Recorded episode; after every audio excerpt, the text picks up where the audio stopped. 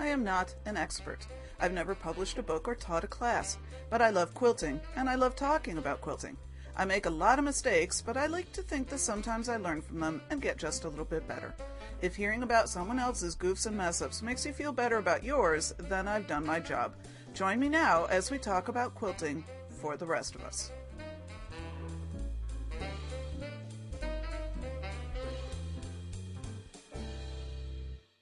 Hey, I'm Sandy and I'm a quilter, and welcome to episode 154, in which I'm luminous and thready. And I am recording this on Wednesday, April 16th, 2014. Um, a little bit later than I normally do, but we had family in from out of town last weekend and things just got completely away from me up until including last night. Every night I kept thinking I was going to be able to record and just never was able to. So I'm going to take the opportunity I have tonight, although I'm going to try not to uh, record for too too long because I really want to get some sewing done too. I'm kind of on a roll with a project that I'll be talking about in a little bit. So in this episode, uh, I'm going to be doing one of my 12 mistakes to learn from. I've got some announcements. I've got a little bit of a Sandy update, um, including an app review. And then I've got my content, content in which I'm going to talk about my current project um, and about some thread. So, before we get started, I want to say thank you to everybody for listening. Welcome to any new listeners who might be joining me. Um, thanks for all of you who have been around for a while. I always appreciate it, and especially appreciate the community on Twitter. Those of you who aren't on Twitter might want to consider it. It really is a lot of fun.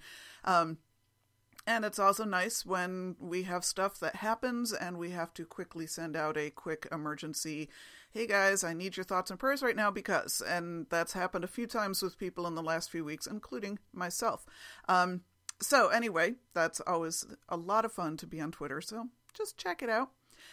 Okay, our as if well let's say if you're a new listener you don't know that i've been doing this if you've been listening since the beginning of this year you know that one of the things i decided to do this year in 2014 is every month i'm talking about a mistake i've made that I hope to learn from, sometimes more successfully than others, but I also share it with you um, as words of wisdom.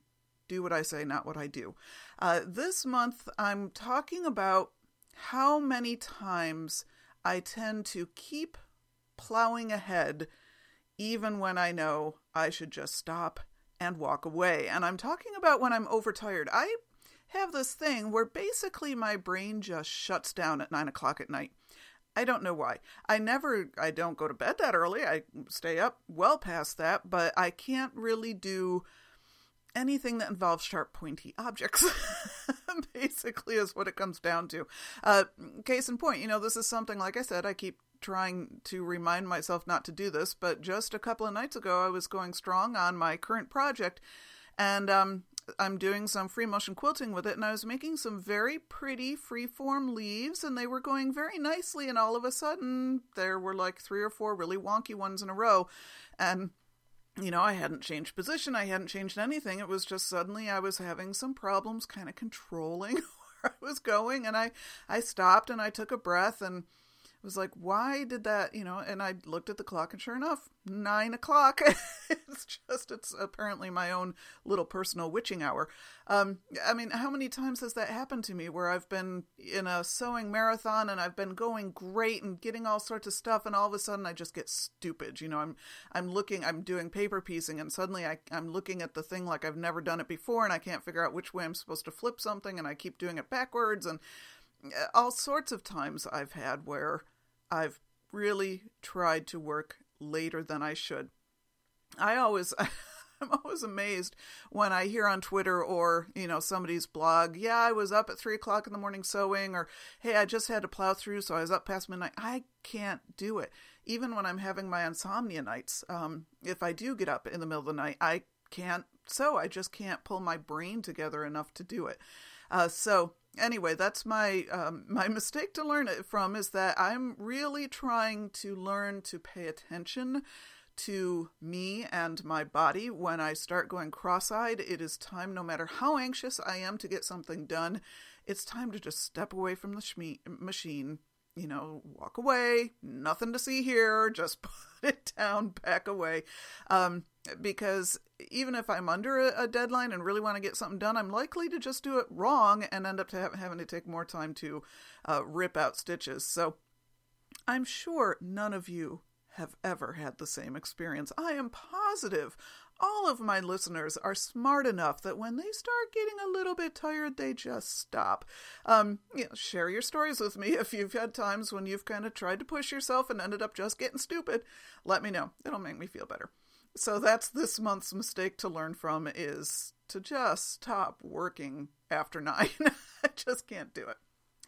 Okay, announcements. Um, I'm very, very pleased to be able to let you know about a new podcast. Well, yeah, it's still pretty new. She's got, what, five or six episodes out now? It's the Slightly Mad Quilt Lady. Um, Ms. Lottie has started her own podcast, and and thank you, Lottie, for joining the fold. It's really been a lot of fun. I'm I haven't heard all the episodes yet, but I'm catching up on them.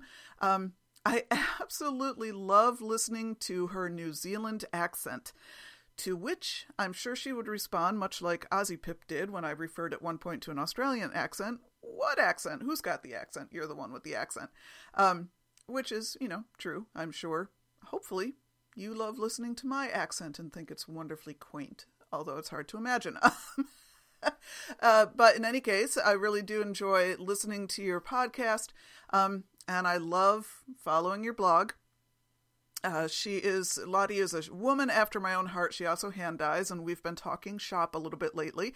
Uh, recently, she dyed some batting, and really got me thinking. So I'm, I'm I was telling her in an email that um, after I'd read her blog post about it, that I had just like an hour before I sat down to read some blogs, I had been digging through my batting my bin with all my batting in it trying to find a piece of batting big enough for this current project I'm working on, and I just had a boatload of scraps that I've shoved in there over the years. You know, I've got some old battings, but also some scraps. I keep having this thought I'm going to make, you know, like Christmas ornaments and stuff. So I keep even small scraps, and I never make them. So I don't know why I'm hanging on to all this stuff. And periodically, I do piece smaller pieces of batting together to get, you know, a larger piece. Um, but it's just it's getting ridiculous. I really needed to offload some of those batting scraps, and when I saw that she had dyed them, I was like, "Oh man, all of that batting is heading to my basement immediately." so we were swapping some ideas about what to do with hand dyed bat- batting. Um, and yeah, it's true. Once you get into hand dyeing, you pretty much are going to dye anything that'll stand still long enough for you to grab it. It's it's an addiction. Um, I always joke that at some point I will end up instead of having a golden retriever, I'm going to have a turquoise retriever because he would actually stand still and let me do that. Princess Doggy wouldn't. Um, so, anyway, everybody go out and give her a listen. The Slightly Mad Quilt Lady. It's a fun new podcast. Thank you um, for letting us know about it, Lottie, and um, welcome to the fold. I'm looking forward to hearing even more episodes into the future. I also have to give a shout out to Stitcher Radio. I was given a heads up by a listener that um, I am on Stitcher. My podcast is available on Stitcher, but I, I don't really ever check it because I don't use Stitcher myself. And I was given a heads up by a listener that nothing past episode 119 was showing up on Stitcher. And so I checked the feed this afternoon and everything seemed fine. I couldn't figure out what the deal was, so I sent in a support ticket. And I am amazed. I heard back within half an hour from like a real person. I mean, I got one of those auto replies, yes, we've received your ticket. But I heard back almost immediately. Uh, and after a couple of quick email exchanges back and forth, they looked into it, and I think we're already well on the way to having it fixed. So, all of you Stitcher folks out there, it should be a full house of episodes again soon. Um, of course, if you listen by Stitcher, you probably aren't even aware that this episode is being posted. so, so you know, somehow we'll get the word out. But um, I I just have to say, Stitcher Radio customer service quite surprisingly excellent. Um, and then just a, a, heads up normally I do try to record my podcast on Sunday, but this coming Sunday is Easter, which my family does celebrate, and I've got um, folks coming to my house for Easter dinner. So I won't be recording on Sunday. I do, however, have Monday off, Easter Monday, so I'll probably record something then. So again, my schedule's gotten a little bit off these last couple of weeks, but it should get back um, into some sort of regular schedule, you know, fairly soon. Uh, Sandy update I haven't gotten a lot done this week. I did a little bit more hand dyeing, though not a whole lot. I did post a blog about it. I did some purple scarves as I'm getting ready for some upcoming events at work. Um, I have been asked to uh, hand dye a bunch of purple scarves as gifts for two different events we've got coming up, um, and I'm getting reimbursed for supplies and such. But the first thing I had to do is figure out what color purple I was using because I've got three of them, and I really I wanted to do a dye rather than I mean a an actual purple one of the purple dyes that you can buy rather than mixing my own um, blue and red just because I can make sure it's more consistent that way. Um, in some cases, I probably won't worry so much about consistency, but in other cases, I kind of want them to look as much the same as possible. So uh, I decided it would just be easier on me to just use a dye so that I'm not worrying so much about do I have exactly the right proportions of color and all that kind of thing. Um, so now I know which purple I'm going to go with. I just have to decide how fancy I want to get beyond that. You know, whether I'm going to start messing around with resists or certain fabric manipulations or whatever, or whatever, or whether I'm just going to dump these things into dye bath and run, because um, I do have a fair amount of them to do. So that's kind of what I've been up to there. Um, the other thing I mentioned in my last episode that I had some knee issues and had to um, cut back on my working out and give myself some time to rest. I've been building myself back up um, by trying to do some walking, although not so much this week because of the aforementioned busyness. But last week I was getting out and taking walks every afternoon and, and doing pretty well. And so I started using, um, because I missed my zombies run. Uh, we're still waiting for the new the new season to be released, and the 5K training is really hard to use unless you're actually training for 5K. I mean, that's what it's geared for, so it's hard to just listen to it in other circumstances. Uh, but the folks who do Zombies Run and both apps also do one called The Walk. And so I decided I would try it out. I've known about it for a while, but just hadn't ever really had the opportunity. Um, it's normally a $5 app, but I bought it. I got it on sale. It was only $2.99. It's also available for Droid. I have an iPhone.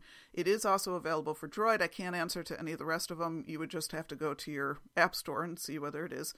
Um, it's created with the National Health Service and the UK's Department of Health. So it's it's really um, made to be it's it's it meets the exercise standards. I guess is what I'm trying to say. It's um, okay. So like Zombies Run, it does have short audio clips of a storyline that you open up as you walk. So you walk to a certain point and you get an audio clip, and then you walk to another point and you get an audio clip. And that's basically the same way Zombies Run works.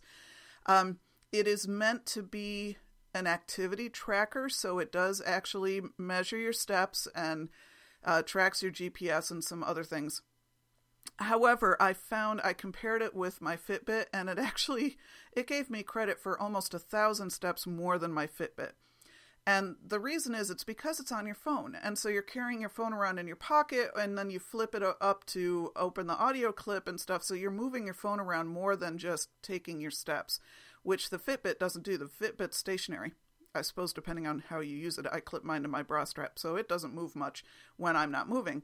Um, but the phone does. And so I don't think it's a particularly accurate activity tracker. I wouldn't try using it as your only activity tracker. However, as a motivating supplement to your activity tracker, I do think it would be pretty good. Um, the user interface can be a little bit tricky. One of my disappointments is it, and this is just because the nature of the app is different from the nature of the Zombies Run app. One of the things I love about Zombies Run is it integrates with your music playlist. So I'm listening to my music while I'm on the treadmill or on my elliptical. But then the audio clip, you know, when I've gone a certain amount of time or whatever, the audio clip starts automatically playing. It quiets it quiets my um, music and then plays the audio clip and then automatically goes back to my music playlist. So I don't have to do anything. I'm just getting the storylines and the music back and forth. With the walk, it does not integrate with your playlist. It's just a standalone app. Now, you can certainly be listening to your music, but you'd have to then pull your phone out, stop your music, go into the app, click on the audio clip, listen to the audio clip, go back to your music. Um, and that's because the walk, the Zombies Run is meant for a run or for an exercise session. So they're geared to be 30 to 40 minutes long. And then you go into what they call radio mode, which still has a little bit of audio stuff to listen to, but it's mostly just your own playlist. But it's assuming you are having a singular exercise session. The walk is trying to encourage you to walk through the day. So it's meant to just be kind of running in the background all day, measuring your steps through the day and encouraging you to walk more, which is pretty cool. And and obviously the ideal would be to kind of use both. So to use the walk during the day and then switch to zombies run when you go to the gym. so the, the, two would work very well in tandem. Um, for those of you who don't like zombies, the walk is not about zombies. It's a whole different storyline. Um, there is still a mystery to it. it I'm, I'm not going to tell you what it all is. Um, but again, you're sort of this agent type person who ends up with this mission that you're not even really clear what your mission is. And, you know, it gets revealed to you in each of these audio clips and trying to figure out what's happened to the world, etc. And you're still based in England. Um, actually, I believe you start out in Scotland, if I recall. Um, and you're kind of walking through the countryside. Uh, so that's kind of neat for those of us who are Anglophiles and not physically present in England. Um, it would be curious for those of you who are in England if you use the walk. What does it feel like to hear you wa- hear about yourself walking through your own states and country? I mean, not states, streets, um, and your own countryside. I mean, I'm just curious about that. Uh, but in any case, the the other thing that's a little bit tricky about the user interface is, is like I said, as you're walking, you get a notification that you've made it to the next audio clip, that you've released that next audio clip, and then you have to pull out your app and and play the audio clip. Um, and sometimes it didn't, it wasn't a smooth interface for me to actually get to the audio clip quickly. Uh, and from what I read on reviews and stuff, some people use it through the day and then just wa- wait until they're sitting in one place at night, you know, sitting and watching TV, whatever, and they'll just listen through all the audio clips. But that wouldn't be as motivating to me. I do kind of like the days I was using it, I was just using it around my house. So I'd had it, my phone sitting on the desk, and then every time I got up to walk, and I was trying to do it like every hour, I'd go up and I'd just walk for two, three minutes, maybe five, just around my house, kind of doing laps in the hallways up and downstairs and stuff. And and it tells you on the app as you're watching the map that it's showing you for the game, you can see exactly how many more minutes you have to walk to get to the next audio clip. So in that respect, it does give you nice little manageable chunks of goals during the day. It's you sit on your desk, you say, okay, it's time for me to start walking. Okay, let me look at my app. I've got to walk four minutes to get to the next goal, so that'll be my thing. I'm going to walk four minutes. In that regard, it was um, motivating. But it, the problem is, it does nail your cell phone battery. Now, in the middle of all this, I just got my new, I was due for my two year upgrade um, this past Saturday, so I just got a new phone. And I haven't yet tried it on the new phone to see whether my battery power would last longer now that it's you know a new phone with presumably a better battery. Uh, but since the idea is to have it going all day, your phone's always on and tracking your movements. That and they tell you this right at the outset of the game. It says we know this is going to create issues with your batteries, but we've done everything we can to minimize that. Um, so a lot of it will just depend on your own um, phone and how good your battery power is. What I found myself doing in order to sort of uh, waylay some of that was I kept my phone plugged in while it was sitting on my desk. And then you know I'd pull it off. But even so it still I had problems getting my battery to last a whole day when I was using that thing. Um, so it is motivating in that regard. It is interesting. You've got the storyline. You've got goals you're trying to achieve. I think the interface could be a little bit smoother. I hope they continue to try to work on updating that. Um, the the storyline isn't grabbing me quite as much as Zombies Run. And for those of you, if, when you say you're you're not uh, keen on zombies, Zombies Run is not scary at all. In fact, it's very funny. I will not watch Walking Dead. I will not watch zombie movies. They give me nightmares. I can't do it. Even the sounds. I have to be out of the room when my husband is watching Walking Dead, and he loves Walking Dead. Um, I, I'm always upstairs sewing when it's his time to watch Walking Dead. But I love Zombies Run because it's very tongue in cheek. You only rarely even hear zombies, and it's usually from a distance, and it's usually done very funny, you know. So it's just it's a funny storyline. It's very well run. It's very well acted. I'm having a little bit of problems warming up to the walk storyline and the characters, but I'm still, you know, fairly new. And then unfortunately, when I got the new phone and re-downloaded, I had to start over. so it's probably a good thing I hadn't made a ton of progress in the storyline, or I would have been a little ticked. Um, so if you're looking for motivation for walking, I would suggest that you try the walk, see if it works, but know that you're going to have to be recharging your phone quite regularly in order to use it. So that's my app review. Um, so let's get into the content. I wanted to talk a little bit about the current project I'm working on because I'm really enjoying it and I'm really hoping I don't mess it up. I really am. Um, I, have talked in this podcast before about the fact that I was uh, a catalyst for and a founding member of a quilt design study group that's mostly women from um, my guild. We're kind of an offshoot group uh, with another friend of mine who goes to another guild.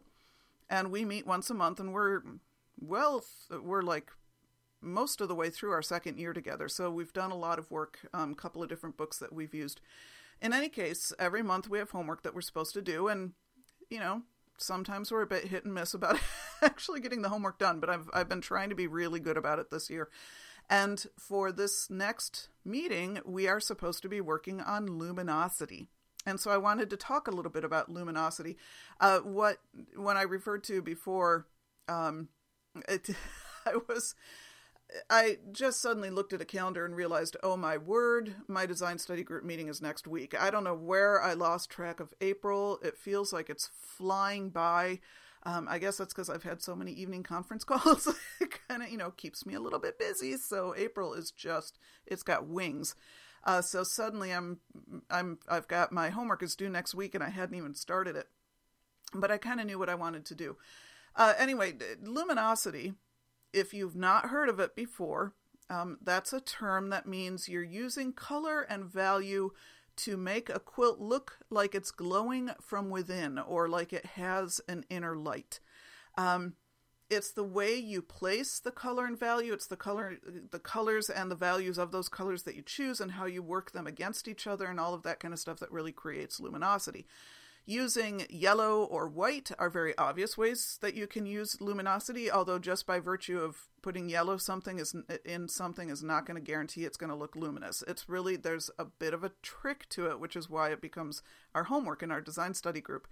Um, you really have to pay close attention to value and placement. Any color can look luminous. It doesn't have to just be yellow and white. And and I'm going to be posting some links to this episode that'll help you see some examples of how this works. Uh, but it's mostly, it's really about your value placement and your color placement. It's how you play those things off of each other that helps something actually look luminous. It, it's it's not something I can really describe. You have to see it. And there, I mean, there's quilts that do value differences um, and place them very nicely. I mean, all of us have to deal with value and contrast and all that kind of thing in any quilt that we design. Um, and you can have value and contrast in a quilt and it still doesn't look luminous. It's really about where you put it and what colors are right next to it and all of that kind of thing that really bring that value that that luminous um, that luminosity out.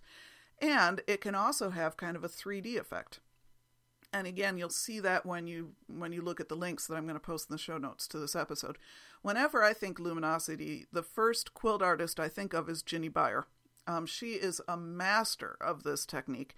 If you look up particularly Jinny Beyer's borealis quilt and i will post a link to it um, off of her website. She has a gallery on her website and i'll post a link directly to borealis in the show notes um, but she's got several quilts that show luminosity. And if you look at them closely, you'll also realize she doesn't really use always yellow or white. It's all about value. So it might be a lighter blue or a, a lighter red, but it's all in how it works with all the other quilts and all the other colors in the quilt. Um, the other thing you can do, and, and what I did when I was first starting to think through what I wanted to do for this homework, is go on Pinterest and go, and use the search engine. I almost said Google. You don't Google in Pinterest. Uh, just look up luminosity quilts or some sort of similar phrase, and you will get great examples. And I'm going to post a link to. Um, I did a search, and then I've got a link to the results of that search. So you're going to see. Hopefully, if the link works, you'll see a whole lot of examples. Um, a couple of my favorites are a quilt that's called It's About Time by Janet Steadman. And on the search engine, at least right now, when I looked it up and the, the link I pulled, that one shows up right in the top row and it's just stunning. And then if you scroll much further down, there's another one that I really like that's called Lattice Works 6, which is Roman numeral VI, Lattice Works VI by Carol Olson. And that one is an excellent example of the 3D nature of well done luminosity. Um, so those are just a couple, but uh, like I said, I'm going to post a link to the search results. So you'll see a whole bunch of them. And actually, a lot of them that are in that search results that say, oh, this is luminosity thus and so, it's like, it, do- nah, it doesn't really look luminous to me. That's just value contrast. It's not really glowing. And then other ones, they really look like they're actually glowing from inside. It's pretty cool. So, as I was thinking through what I wanted to do for my homework, I immediately thought hand dyeing. And so I started hand dyeing a bunch of yellows and of various. I was going to do kind of a value scale from very light to darker yellow and then put it next to some complementary colors and stuff. And I was thinking pieced. Um, something pieced and I didn't really have a design in my mind. I was sort of just starting to conceive what I might do.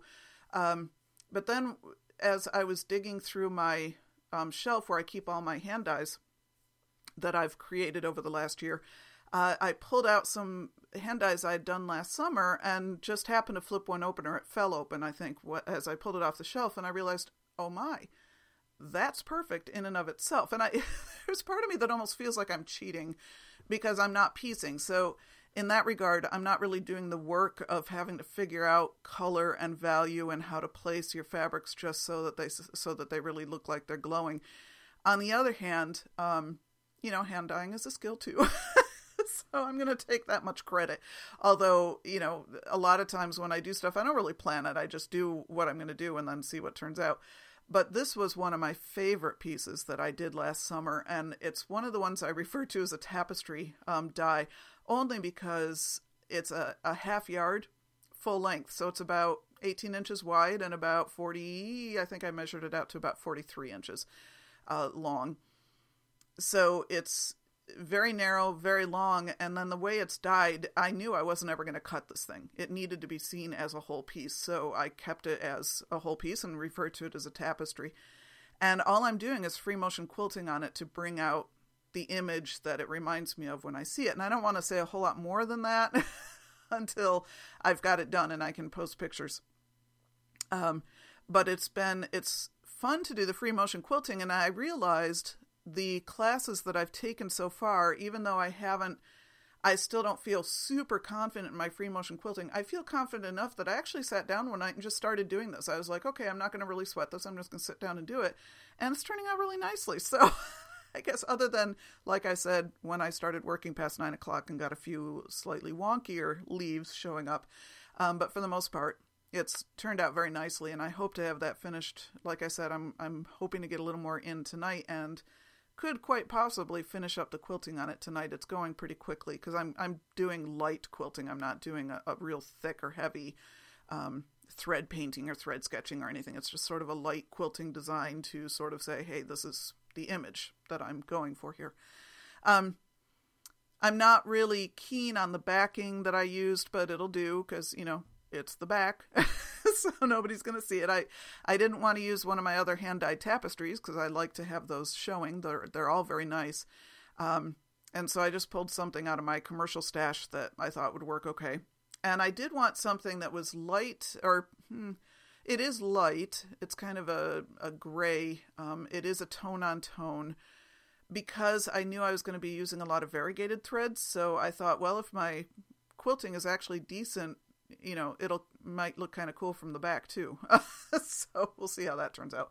Um, so in any case i'm i'm doing mostly uh, it's mostly unmarked free motion quilting. I did do a little bit of kind of sketching out where i was heading when i first got started just to give myself that little bit of confidence. I didn't try to trace those lines exactly um, but just to help me know where i was going because it's not super obvious in some places where i would need to go next. Um, and I'm using really pretty threads again, which is, I'm going to be talking about that in a minute. So uh, that's been a lot of fun. And the, the thing about the luminosity that comes out with this piece, you'll see it when I post a picture of it, is I had dyed, um, gee, I don't remember exactly how I dyed this thing, uh, how I arranged the fabric. And I'm going to have to go back in my blog and see if I posted an in process picture of this um, when I did them. And uh, it what it, it's I used um, blue, a particular blue called intense blue, which is sort of like a nice saturated royal blue, and then a lighter yellow and then a golden yellow. I think were the three colors I must have mixed in this looking at the results I've got. And so it moves from this blue in the bottom to kind of this wonderful emerald green in the middle towards more of a yellow green at the top and then um, you've got the yellow and the golden yellow kind of running through the green part. So it, it just i mean it looks like a walk in the woods is what it looks like. And so that's the quilting i'm kind of doing to enhance that image.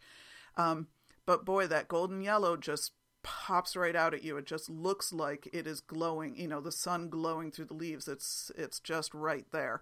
So I decided it was really kind of a gimme. I could not. I couldn't say no, no. I can't use that. Let me piece something instead. No, this is this is what I'm going to do. And actually, the quilting and everything I'm doing on it is exactly what I always thought I would do on it. As soon as I saw, you know, the way the die had turned out, so I'm completing a project I wanted to do last summer. Um, so that's a lot of fun, and and luminosity. This has been an interesting one for us to work on. We've done a lot of color based design challenges through this group. Um, and honestly, I was kind of, get, kind of getting a little tired of okay, one more complementary, one more analogous, you know, kind of doing these things because we've gone through two books now that had both of those kinds of things in them. Three books, maybe, I think we're on. Um, so it was nice to do kind of a different one this time. And I think in a couple of months, we've got transparency coming up, which is going to be a whole lot of other fun to do.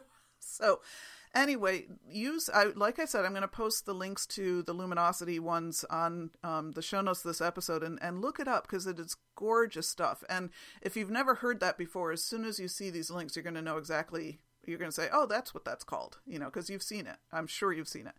Um, and I would say try it if you haven't done a quilt that really, you know, that you're challenging yourself to kind of bring out that luminous uh, design element to it um, try it because it's a lot of fun to think through how you're going to do this. I still would like to try to do one pieced at some point because, like I said, it's all about how you place the colors next to each other um, in order to really get that effect. And if you have done a quilt that shows luminosity, please um, post it in Flickr, post a link on the comments, post, you know, write a blog post about it, and then post the link to your blog post in the comments to this episode. Whatever, share your own luminous quilts with the rest of us. Okay, um, thread review. I have been using a lot of my threads, my fun threads lately, so I thought I would just let you know a little bit about what's out there. I have not done extensive testing, nor am I any sort of a thread guru. I'm still kind of new to using different kinds of threads. So I'm, all I'm going to be doing is talking to you about the threads that I've used and what I liked about them. Um, I am still, and will always be, likely, an Aurifil girl for piecing. I still, I don't really piece with anything else unless I happen to completely run out of Aurifil. Um, Aurifil, spelled A U R I F I L, for those of you who don't know, um, has a 50 weight thread 50 weight thread for piecing that it's thin and incredibly strong and extremely low lint i have very randomly heard once in a great while of somebody whose machine does not like Aurifil but that's the exception rather than the rule um, it is it's just a beautiful thread to work with i love working with it um, i had a lot of threads that I used before that my early years of, early years of quilting, and it would break and lint and just all sorts of issues. I used my first spool of Aurifil and never looked back. That, that is my thread for piecing. However, um, now that I've done the stupendous stitching project and now that I'm doing my design study group project, I've been playing with a lot of um, new to me threads uh, that have just been all sorts of pretty. to play with. So I thought I would let you know about a few of them. Uh, first is Superior Threads. Superior Threads has a lot of very nice threads. They also have a fantastic website with a boatload of information about thread in general, and they've got a very good newsletter. So you might want to go on their website, subscribe to the newsletter. You will learn a lot about thread. Sure, they're trying to sell you their thread, but they just provide a ton of information about thread in general. That's very helpful. Um, so I've got several of these superior threads that I've been using, and all of these I have just picked up, you know, a spool here, a spool there from various vendors over the years, um, basically because it was pretty.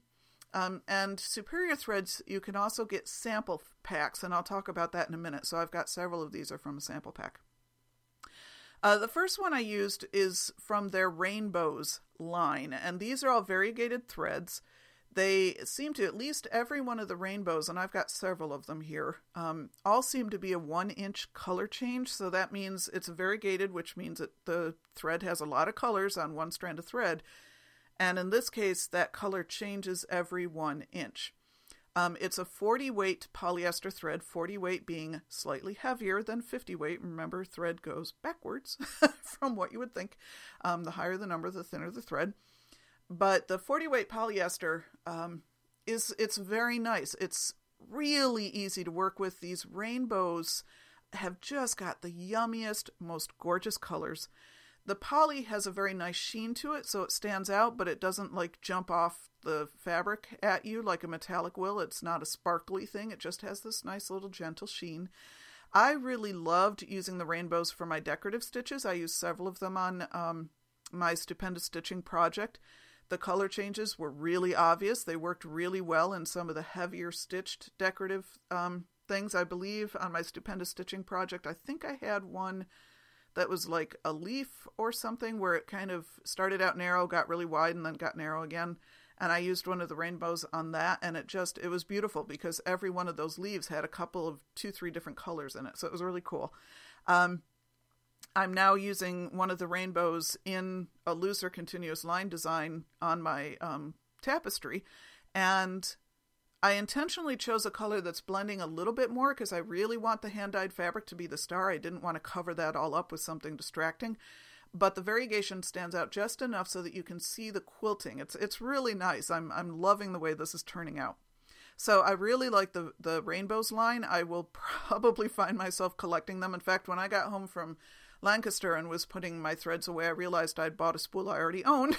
so I've now got two of this one particular color range, but it's gorgeous one, so I'm sure I'll use it. Uh, so those are very nice. So you do want to check out Superior Rainbows.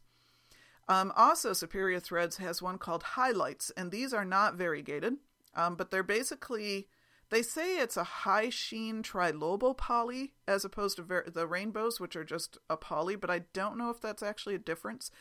It's hard for me to tell just looking at them whether the highlights is actually shinier than the rainbows. The highlights are solid colors. They're not variegated. They're also 40 weight. Um, but man, they're gorgeous colors. They're just, again, you want to eat these things. They're so beautiful. Um, so that was another nice one. Again, it worked about the same. I had no problem with breakage or lint. Well, you don't really have lint on polys, but um, none of these I had problems with breakage at all. None of them. So, um, well, okay, once when I tried to ram my presser foot over over some couch thread, and that was, you know, user error. I really should have. Again, that was one of those moments. Just put it down, walk away. I was like determined to get that thing done, and I was just trying to make the presser foot go where the presser foot had no business going. But anyway, that's a whole other story. Um, so the highlights are also very nice. There's also a line called Magnifico, and these are again a 40 weight poly. Again, these are beautiful colors. I can't, I don't know what makes a difference between their highlights line and their Magnifico line. I suspect it has something to do with designers and how they're marketed. But other than that, they kind of feel like basically the same threads. But they're all gorgeous. They all have that slight sheen. They all worked very smoothly, so they're they're nice. Um, then they also have another line, Art Studio Colors. These might be related to Ricky Tims. um, I think. And again, 40 weight poly, slight sheen. They look a lot like Magnifico and the rainbows, except they're solid colors. Um, they're not variegated. And just a beautiful selection of colors. So, all of those, you really, you know, you might want to check out Superior Threads, and, and all of them worked gorgeously in my machine. Um, now, again, I mentioned earlier from Superior, you can get sampler sets, which are prepackaged sets of samples of a variety of their threads. Um, and those are a little bit more expensive because you're getting you're actually kind of selecting, I think, what you're getting. Or you can get something that they call their Try Me Special. And this is what I did. I did it like three or four years ago. I haven't done it recently. But you choose what kind of thread you want to try, and then they choose the colors. So you're going to get random colors. So, you know, there's an element of risk with it. And in fact, that's why I'm only just now using the threads I got in my samplers because they they were beautiful colors, but they weren't colors I was working in at the time, or that I was confident quilting in with my quilt skills at the time. Um, so now I'm actually at a point where I'm pulling them out and using them. Um, but you can get the the try me specials are a little less expensive, um, so that's a fun way to just kind of test out some new threads. Again, you're just not going to choose the color. They do also include long arm threads for the, all of you long armers out there, and you can get long arm sampler packs and long arm try me specials. So, AJ, you might want to pay attention to that. Um, so that was that Superior Threads. I'm I'm a fan of Superior. You know, I, I had no concerns about any of their threads that I tried. Sulky, I have a couple of sulky threads. One is a 100% cotton mercerized matte finish, variegated. Um, it, you know, just the difference between working with a poly and a 100% cotton. The cotton does feel it's a little bit more linty. It feels a little bit rougher. There's not really a shine to it, but different uses. You know, you're going to use it in different kinds of quilting. Uh, the one, the the um, spool that I happen to have has a much more uh, subtle variegation. It doesn't say on the spool how long the variegation is. It's definitely longer than one inch, but it's probably maybe only two or three. It's hard to tell because the colors themselves, the the variegation is a very muted variegation, so it was harder for me to see. It does have a nice feel to it. It's got a nice sheen for a cotton. I didn't use a lot of this. I don't recall a whole lot of breakage, but again, I, you know, when I didn't use it as much, I can't attest to that as well. If any of you have used the Sulky um, 100% cotton variegated, uh, let us know. Give us your opinion as well. Uh, for those of you who are new to the thread world, there can off- you can have two cotton threads from the same manufacturer, the same line. One's a solid and one's a variegated, and they will behave differently. So you just, you know, you can't always be sure that just because one particular thread is good, the other one is also going to be good. You need to kind of test them out.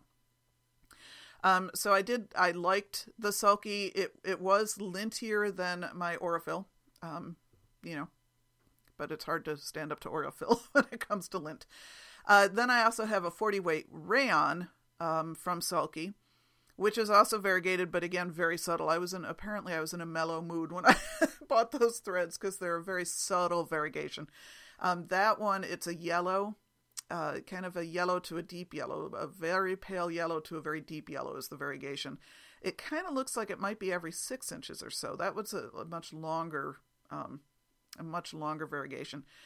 And when you're sewing, again, or when you're quilting, for those of you who are newer to this, the length of variegation really matters um, in terms of how it's going to look. So you have to pull it out and kind of test it on a sample first to make sure you're going to be happy with the way that the color is changing through whatever stitch you're using.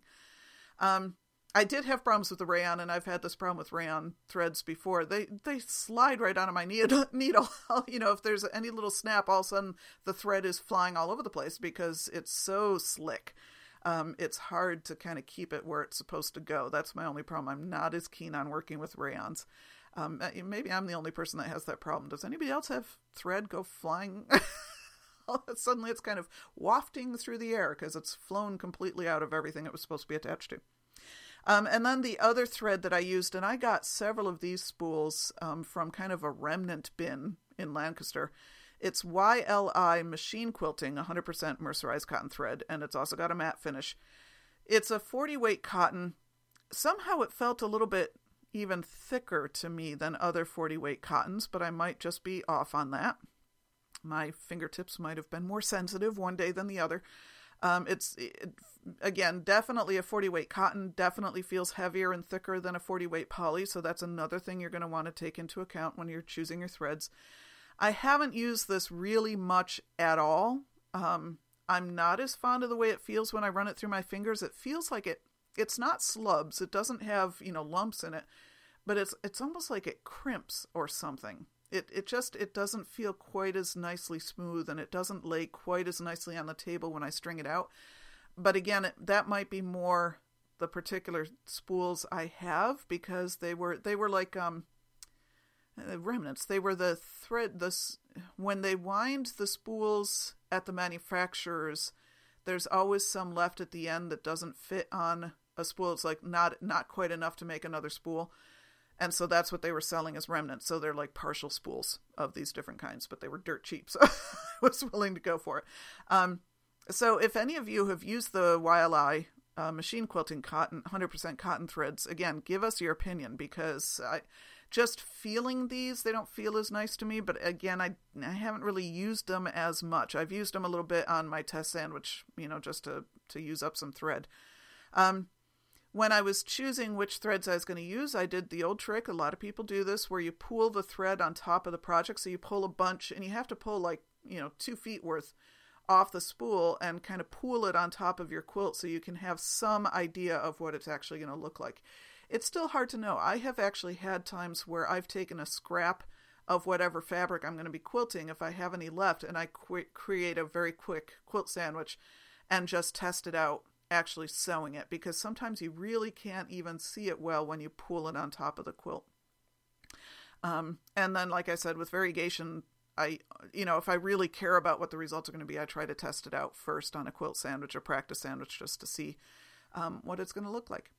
So that's my word about thread. Again, all y'all have gathered knowledge as well, far more than me when it comes to thread. I'm sure many of you do. So uh, leave comments to the episode about your own experience with thread, what your own loves are, and your own hates. Go ahead. If you've got one that you just refuse to use, go ahead and tell us.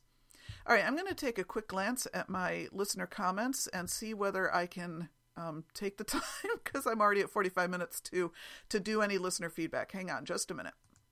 Okay, let's give this a shot and see how we do. By the way, while I was checking my email, I got an email from Stitcher Radio and they think they've fixed the feed. So I'm going to check it again. Sometimes it can take 24 hours for the new feed to show up, but I will check it and see how we're doing. Um, thank you to Tammy for her email. This was uh, a couple of weeks ago about yarn pieces for art quilting, and I wanted to share this with you because she said um, she sent me a picture of some yarn snippets that she bought at a quilt festival some years ago. Uh, she said, I thought of them when I listened to your podcast rant about wanting snippets of cool yarns without having to buy a whole skein. Um, the packet has a color coordinated nest of interesting yards, and then she says the company is Bead Ranch. And I looked and I don't think they're still in business, Tammy, unfortunately. And she she said that might be possible because she's had this package for a long time. Um, I looked at the the website. I looked at their Etsy shop. There they had links to, like a Facebook page. None of it looked like it had had. Most of it was empty. Um, so I don't think they're still in business, which is unfortunate because yeah, it's a great photo. So if any of you know anything about the Bead Ranch and whether or not they still are in business and sell snippets of you know bags of snippets of yarns, give me a shout because I'd love to know. Thank you for that information, Tammy. Um, thank you to Judy, who is a new listener who is going back in time and listening to old podcasts. and she says sometimes she feels like she's in a time warp but is having great fun. So thank you, Judy. Welcome aboard. Uh, thank you also to Steffi and those of you who um, have been listening for a while. You know, Steffi is my friend who sends me pictures every summer when I'm out of town for days and days and days on end. Um, and so she just wanted to let me know I'd, I'd been in touch to say, hey, I haven't heard from you in a while. Are you okay? And she says she's um, quiet most of the time. She is still listening, and she's done a lot of spinning and knitting. And so I'm looking forward to she she has spent sent me pictures in the past of her spinning and knitting. So I'm looking forward to getting more pictures in the future. And in fact, she did send me a picture of the current spinning project she's working on, and it is just gorgeous. It is hand dyed. Um, roving. It doesn't look like wool to me, though, Steffi. So let me know what that actually is. You didn't say what the fiber was. It almost looks like silk. Um, it spins into a very, very, very fine yarn. So give me a little more information on that. Boy, that's beautiful. On the 2014 Quilty Resolution check in, go make sure you go back and look because some folks did post some links to their own blog posts and some of them posted it like they couldn't post after the linky was closed, but some of them posted later in the week. So make sure you go back and check that to see that you did post every or you read everybody's blog posts. Um, thank you to Catherine, Maureen, Terry, Beverly, Catherine, different Catherine, Kati, and Kelly V Kelly V, it's nice to hear from you. I don't think I've heard from you in a while. Who all posted on my talking about some hand dyes, oh yeah, blog post. I've been, uh, oh man, I've been having so much fun being back in my dye studio again. And a lot of folks actually do like the neutrals that I was playing with, and in fact, I have sold one to a friend of mine, but she hasn't picked which one yet. So now that I've settled on what I'm going to charge her for them, I'm going to bring them to her next week in our design study group, and she'll pick out which one she wants to buy. Um, I did make a comment in there about how blue dye was the the turquoise and the navy blue were very aggressive dyes, and uh, Catherine uh, commented, who is a hand dyer, and she said it's actually the opposite. The reds, especially fuchsia, is the one that says me first. And I, I know that, and I know that's normally true. That red, um, the the term is it strikes first, it hits first. Uh, but what I found, and I was actually visibly watching this happen as I put one of the, particularly one of them, as I put it in the dye bath, I could see the turquoise was the first one up and over the little bubble of fabric um, there, and the the red stayed in with the blue. I think you know it's like anything else. It, it, you're going to have variations depending on the particular circumstances in which you are dying at that given moment. Um, even you know in my basement using the same formulas, it'll happen differently once to the the next. I think on the navy blue, um, I think it might not be so much that it moved more quickly than the red, but that it obliterated the red. So it's possible the red got in there first and then the blue just moved in and said, uh uh-uh, uh, i am the one that's going to be here and just took over because it's a very deep navy blue and it really did dominate everything I put it in. So I think what I'm going to do next time I use it is cut it back a little. I mean, there are times when I'm going to want that dominating navy blue, but I think for what I was trying to achieve, I'm going to try it again but dilute it somewhat so I can get a little more variance in it. So anyway, um, Catherine and I did have some emails back and forth about that as well. Uh, Maureen says she has no interest in doing any hand dye. So there. she didn't say that. I'm saying it. But she does enjoy what she's doing. And she says, I especially like the blue from the Shibori dyeing.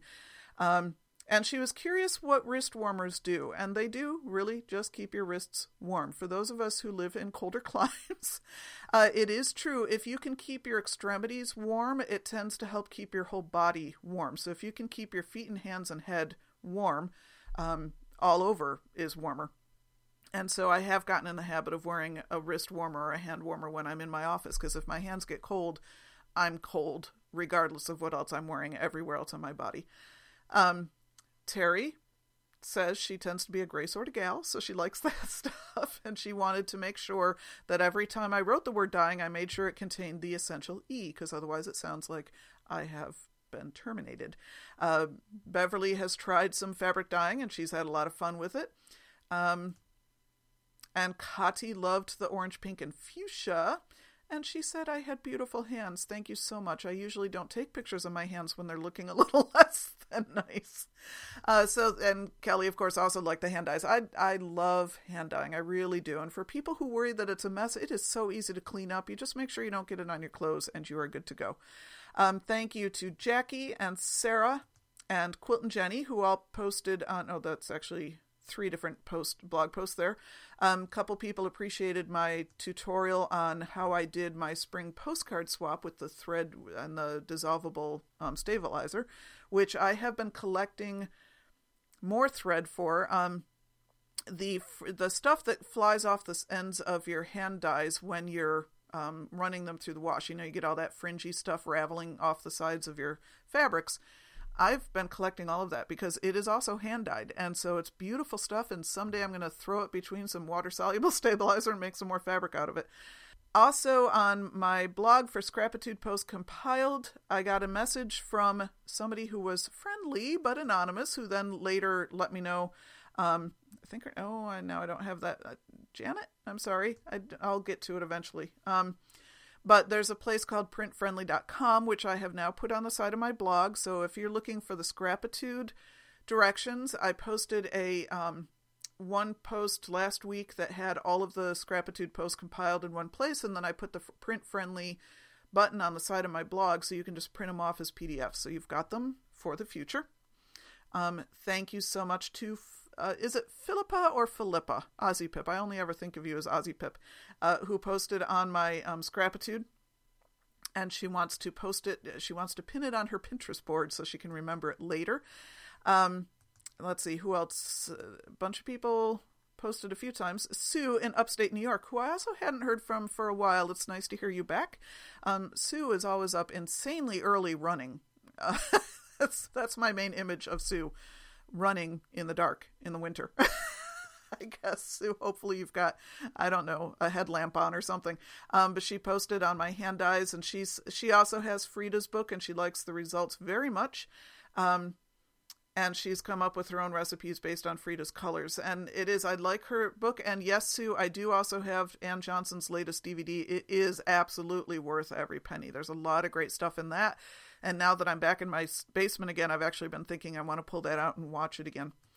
Um, and there it is. It is Janet. Janet was friendly but anonymous. So thank you, Janet, for letting me know about printfriendly.com.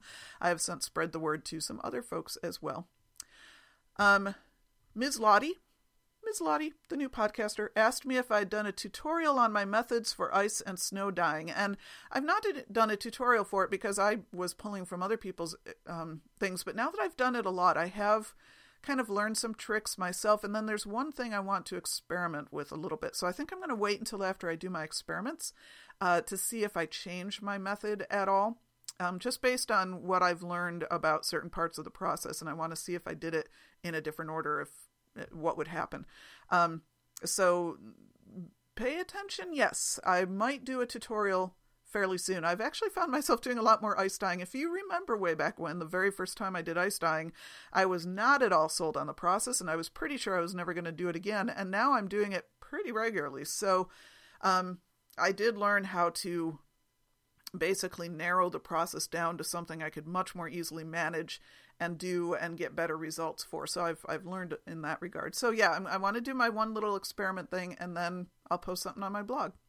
Okay, I also want to say thank you to AJ Dub and my sister Diane, and my sister Diane again, and there's Lottie again, and Jackie. A lot of people posted a few times, and Jean.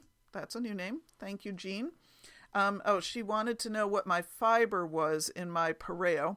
And that one was actually cotton. I don't think I can get a bamboo one from Dharma Trading. I'll have to look again. I love bamboo fabric. Absolutely love bamboo fabric. But it's harder to get. It, it's not as prevalent as some of the as cottons and silks, and it's more expensive. So um, I don't have as much of it, but I do every time I see something that's done in bamboo that I could dye, I grab it because I I love the way the bamboo feels. It's so nice and smooth and soft and and comfy. Love it.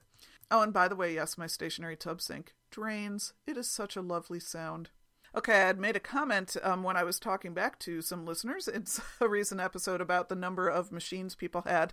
And Leah let me know she has five machines set up and operational in her studio two Janomes, a serger, a standalone embroidery machine, and an APQS Liberty long, armor, long arm.